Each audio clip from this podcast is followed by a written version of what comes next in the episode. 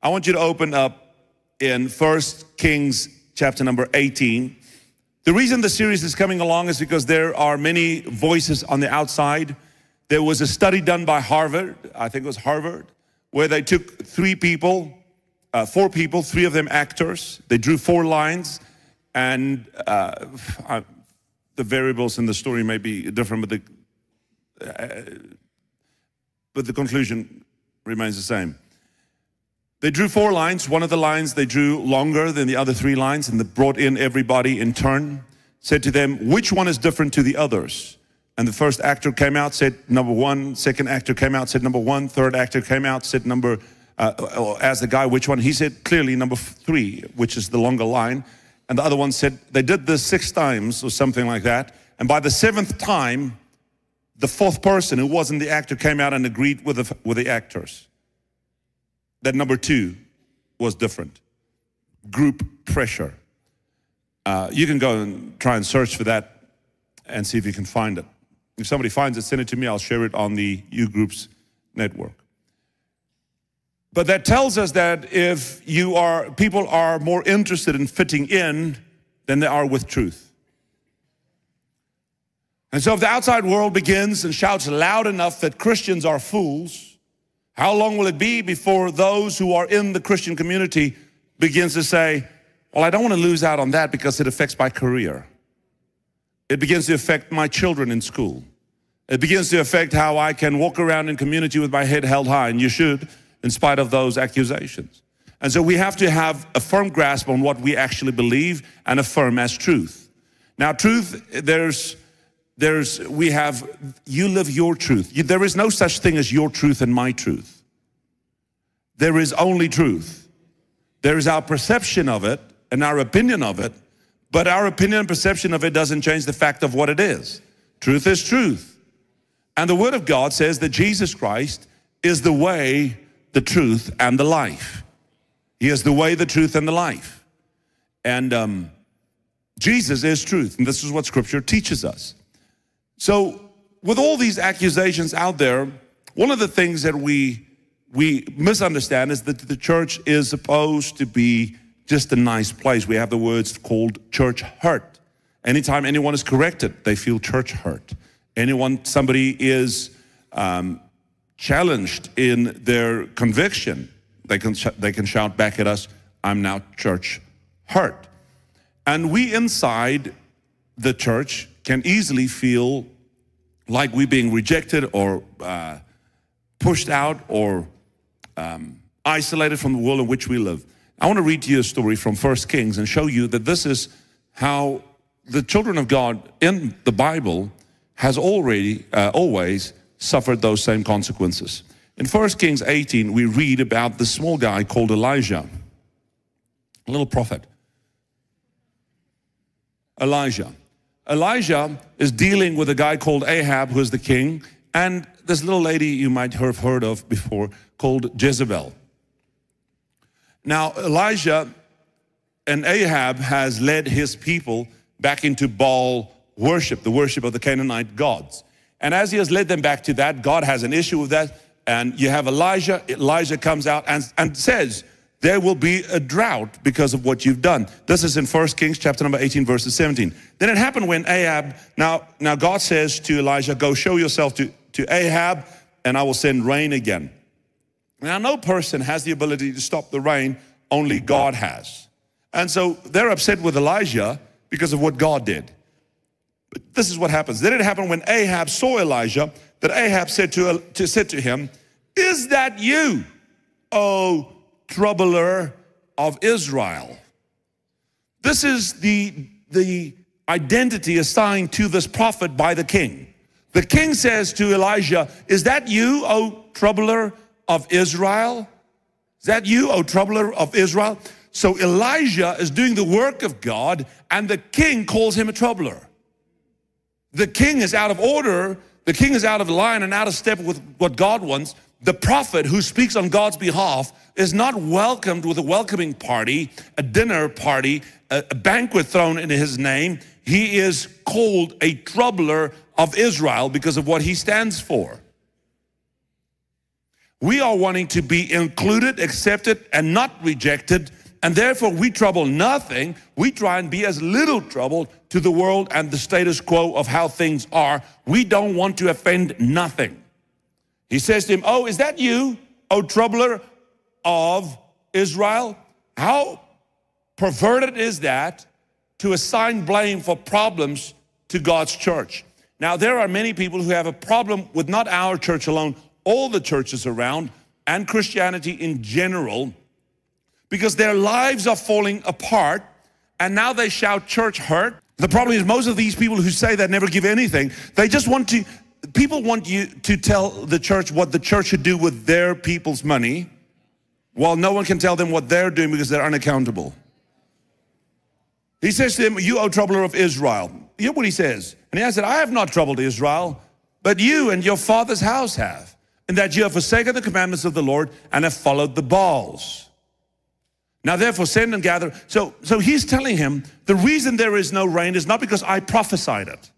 My prophecy was in response to your actions. So the issue that is in Israel, that you're calling me the troubler of Israel, is because I was a prophetic voice that said that that is wrong. So sometimes things begin, begin to happen in the macro environment because there's a voice that shouts, that's not right. But the things that happen is not because the voice shouted, it's because God is against those things. And sometimes the problems that we have in our world is not, not the church, it's us. And the church is a voice that shouts, get out from that and get back to God. The church is supposed to be a person and a people pointing people back to Jesus Christ.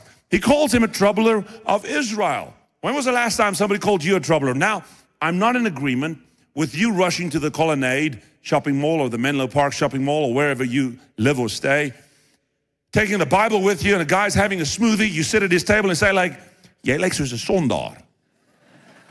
You look like a sinner, you need Jesus. What are you wearing?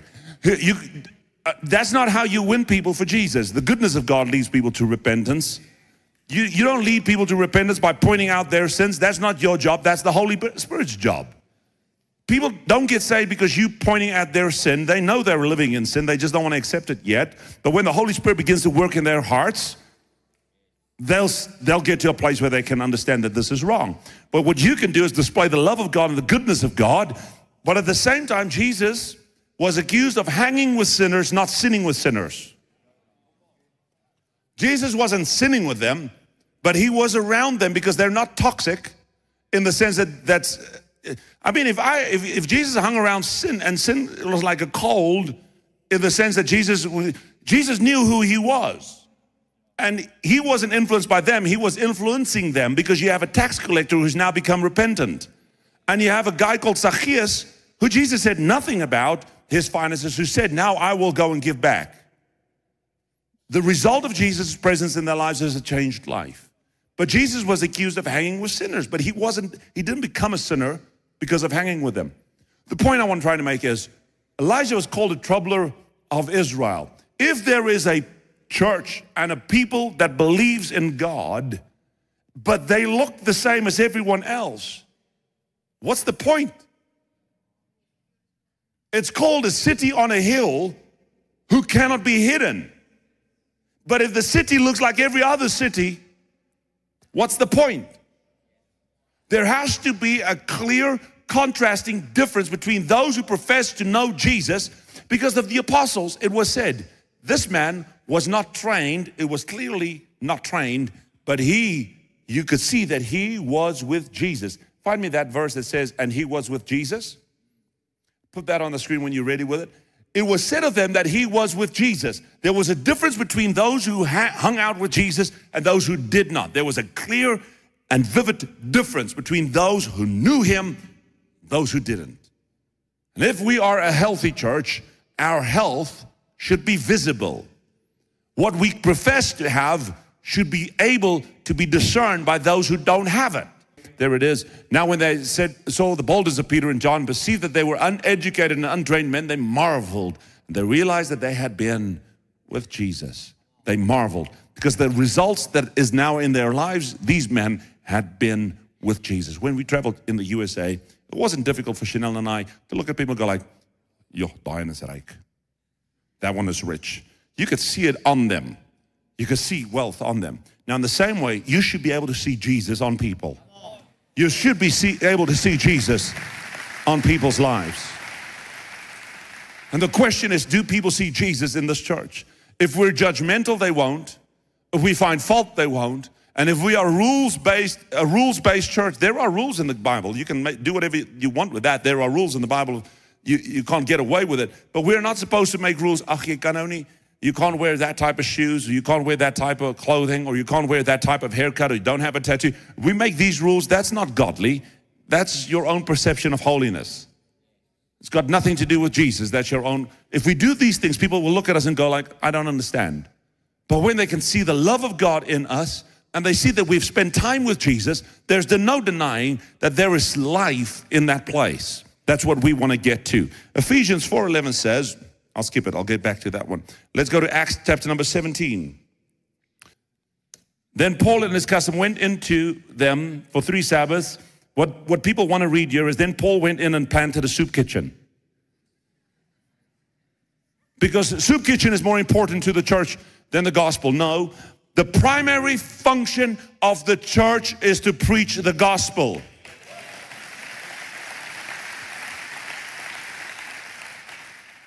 You can do whatever you want to do about this.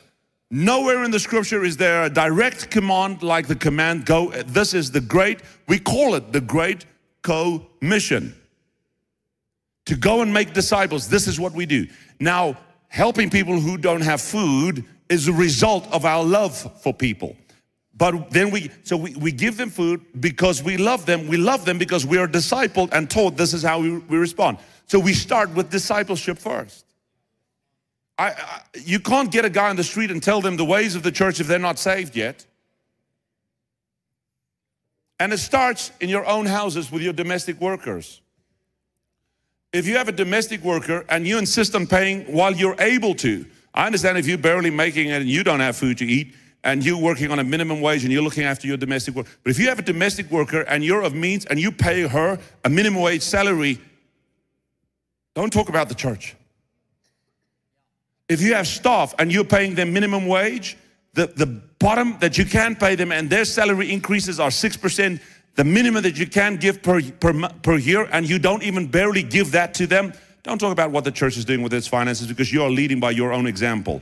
And the same measure that you share, you're judging others by. And this is what the church is supposed to be doing, is having all of us participate in being Christians wherever we lead. You can go on YouTube, just check this out. Go onto YouTube and then you check out the honor video about the construction of this building. And what you'll see is about a 10 minute video of every face of every laborer that worked on this construction site. Then you go and search for other construction companies and see if they've ever posted a video about their laborers, minimum wage laborers, those day wage laborers, of them working on their site saying thank you. We did that. Every now and then when we worked late at night after hours, I would go and buy them KFC two-piece meals. For every, not I could go buy them bread and milk, or I could go buy them KFC. I bought them KFC every single time. Every time we gave them, if they worked after hours, we would give everybody that's working here a can of cream, uh, not cream soda, Coca-Cola. We would give them Coke or water or whatever they needed. Not water, because that's free. But we would give our stuff and we would pay them extra. They got their overtime and we would give them extra. Every now and then we gave them bonus. All the laborers that worked on this site got bonuses at the end of the year, which no other construction company would give to temporary workers. All of them got a bonus. Because this is our response. None of that is on video. And so when you employ people, your responsibility as a Christian is to make sure that when you employ them, their, their employment is different with you than it is with other people. Then the Christian community is standing up and doing something different. But if your domestic worker is getting the basic salary, don't talk about the church just wanting money. The problem is you want money. And you're robbing your, your domestic worker because you are using every loophole to keep as much as you can. You're not a cheerful giver. Went into them, and for the three Sabbaths he reasoned with them from scriptures, explaining and demonstrating that Christ had to suffer and rise again from the dead, and saying. So Paul went into the city, and his task was the doctrine. His task was not social work. This is the Jesus whom I preach to you is the Christ. And some of the, them were persuaded, and a great multitude of devout Greeks and not a few of the leading women joined Paul and Silas. But the Jews who were not persuaded, but the Jews who were not persuaded, it sounds like 2024, there are people who are not persuaded. Becoming envious, looking at that daai groot gebou. Lyk mall. Looks like a mall. What are you building there?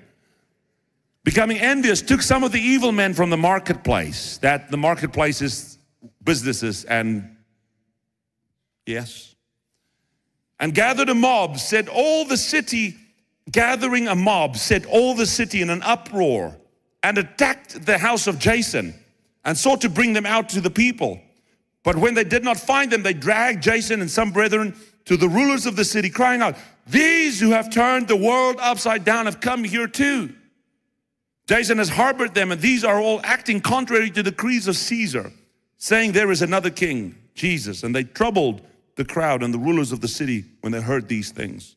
And when they'd taken security from Jason, the rest they let him go. They, they had an issue out of Jason. He only had a guest speaker come into his church. But they dragged him out. People of the city got envious and upset because they're not persuaded of their conviction. And they turned against Paul. And they said, These people are turning their world upside down. This is in the New Testament. And I want to say to you, if you are filled with the Holy Spirit, that's the end result. You're going to turn the cities upside down. You're going to turn your worlds upside down. You're going to cause people to go into uncomfortable reflections. They will have to, because you're in the room, have to question their own moral convictions. They will have to question their own moral behaviors. When I went, after I got saved at the age of 18, I was a drunkard. Not me, I mean, sir. Who spent too much drinking, time drinking. When I got saved, my friends would invite me for about six or seven months. Uh, uh, uh you know, blissminess. They would invite me back to their parties, and I would end up standing in that party, not drinking. And it would take me five minutes, and I would stand there, and I would have a group of people standing around me, and I would confess and, and, and, and witness to them about Jesus who saved my life. And most of those parties would end up dry, and some of them ended up people not drinking. That was the result of a person in the room who has a conviction that is causing that conviction, they stopped inviting me because I messed up their parties. I sat with Pastor Louis in a, a restaurant in, in Durban, and he was sitting around our dinner table. It's a business meeting with my family and his families. And we were talking about some of the construction businesses we were in at the time. And he was there as a guest, and I was there as a guest. We were sitting there, he was sitting there with his Jack Daniels. He, that whole Jack Daniels, the ice melted, he never drank it because I was sitting there witnessing about Jesus. I turned his world upside down in that moment. And he, he just had to work through these things in his mind. He actually believed and got saved. There are many others who didn't. And now they're upset. This is the church's responsibility to preach the gospel. But if you water it down, it's no longer the gospel. Amen.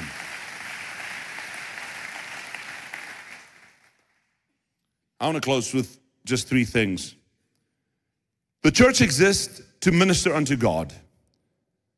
The person, the, one of the missions and the purposes of the church is to minister unto God. Our purpose is to worship God. When we come together, Paul says to the Colossian church, let the message of Christ dwell amongst you richly as you teach and admonish one another. Let the message of Christ dwell amongst you richly as you teach and admonish one another. Colossians 3.16. I'm reading it too fast. Let the message of Christ dwell amongst you richly as you teach and admonish one another with all wisdom through psalms, hymns, and songs from the Spirit, singing to God with a gratitude in your heart. We're supposed to worship God. When we come together, the worship doesn't prepare us to present the word. Worship in itself is an isolated event to worship God.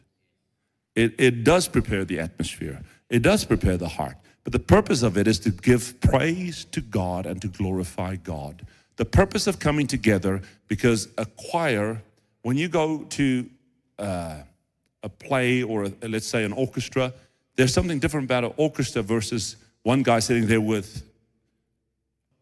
We determine the value and the power of the party is determined by those that show up. Now, if we say we are the church and He is the Lord, and we show and we think we worship by ourselves alone by our houses, we're not adding our voice to the choir of heaven. It is when we come together that our voices unified, because He's waiting for a unified church. So we all come to the unity of our faith to come together and say, My voice is added to the collective voice.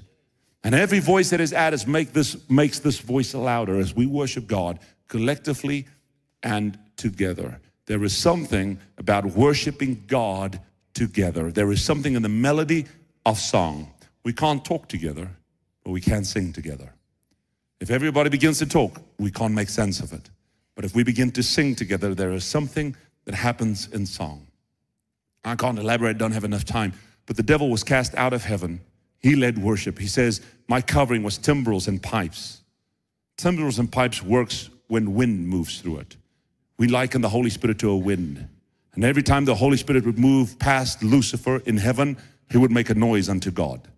He would make a sound, and worship was led by Lucifer. He was cast out of heaven. Now, maggots and stuff is his covering, it's in the Bible. Now, that worship responsibility has fallen on the church. And every time he, he sees us come together and worship God, he was reminded of what he gave up. That's why he hates you, because he can't ever do what you're doing right now. The church exists to worship God.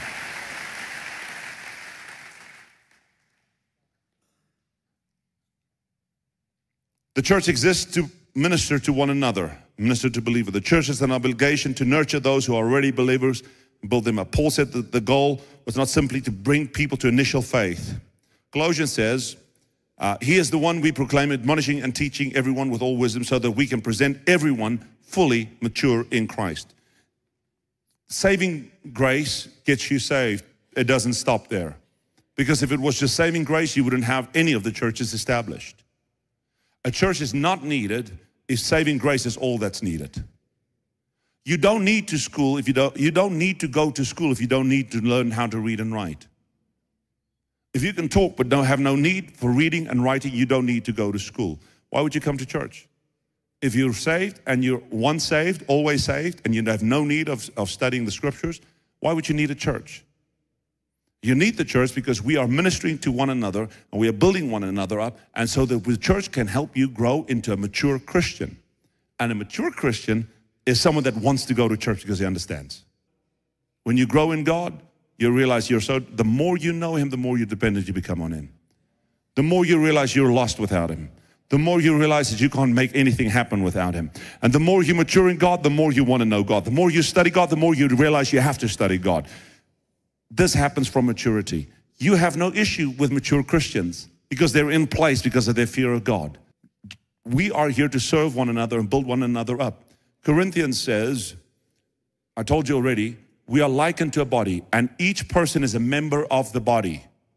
Now, my body uses my head, my brain sends a signal through my spine and to all my limbs. My hand is doing weird things while I'm holding the mic here. See, it's just doing things. But it can't do those, I can't do those things if I didn't have a hand. Look like this. I need the hand to do this. And my hand is holding the mic. And I can't be preaching to you if my hand refuses to hold the mic. What if my two, two hands just go like, not today? Now, if my hands are not working, I can't preach to you. If I walk up, when you go out of the gym and you've exercised and your legs are numb and you walk up these stairs, you can't walk up these stairs. You're falling up these stairs because your body's not working. The body of Christ is the same. If the pastor who holds the mic is the only one working, we're not working.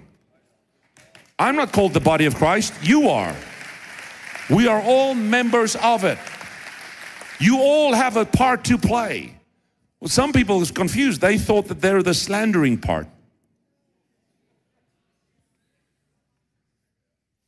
They've become the small voice in our, that's in our head sometimes, standing in front of the mirror like, yes, fit. The body of Christ doesn't need a critical voice from you. It's his body. But we are all working together to minister to one another. Your gift that you got is not to make you famous. it's to help someone else. Yes.